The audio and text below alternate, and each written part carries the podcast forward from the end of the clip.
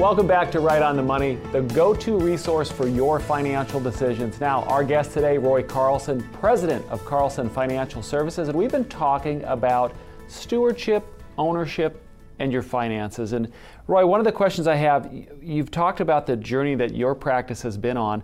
Could you give an example of this concept in your own life? Sure, absolutely. So, early on in my professional life with my wife, mm-hmm. Um, we were both incredibly busy.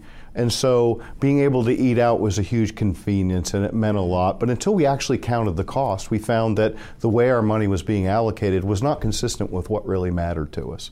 So being able to look at how we're spending, um, where we're saving, and how we're saving, and how we're giving uh, allows us to be able to determine whether or not that's really consistent with our values mm-hmm. and our mm-hmm. faith. Mm-hmm. Mm-hmm.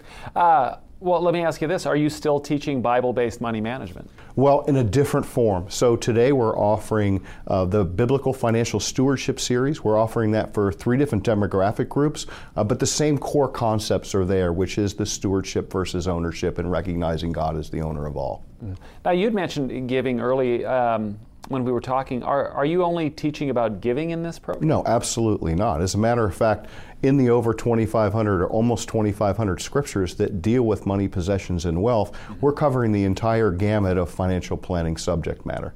Well, so what are what would you say? Because gosh, that's so many verses. I did I had no idea. Um, what are what are some of the key areas that you're helping Christian clients with? Sure. Um, we, we talk about um, cash management, cash flow management, and also cash reserve. We talk about the, the protection component. Um, so, really having our insurances line up with our understanding of God's will in that area. Uh, taking a look at uh, taxes and mm-hmm. making sure we're paying uh, to Caesar what's owed to Caesar, but not a dollar more. Um, investment planning, so uh, considering things like, well, what are the things that we're supporting in our investment portfolio? Yeah, but also looking at tactical allocation and strategic allocation. Um, and then uh, retirement slash redirection planning, because we don't find retirement as a biblical concept, but redirection is very common in Scripture. And, and even in estate design. So if we recognize God as the owner, mm-hmm. um, then we certainly want to consult with Him um, as we go to be with Him in the next life. So, Roy, what is the goal of estate design for Christians? Well, it's a few things. Uh, number one, we want to please the owner, so we want to do things that are consistent with our understanding of God's will. But we also want to make sure that our children are hugging um, at yeah. our funeral and 10 years later that's you know that's a that is a great point to keep families together and, and you know, after.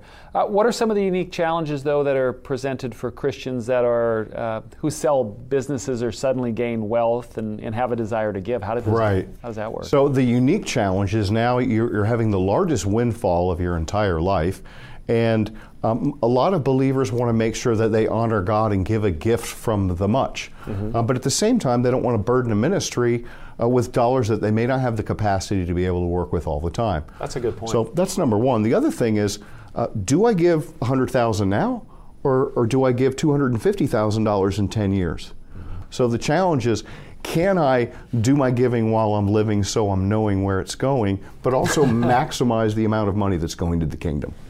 That is that's fantastic. One, the way you phrased it was fantastic, and two, that is a really great point. I'd never really thought about that. Um, one thing I forgot to do, I have to say, is I forgot to tell for for anyone that this is resonating with and that is that you're interested in having this discussion with Roy. Roy, how do people get a hold of you? You, you can either contact us by phone or you can also go to our website and you can even um, register for one of our workshops there.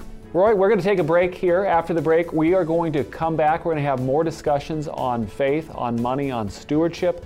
That's coming up on Right on the Money.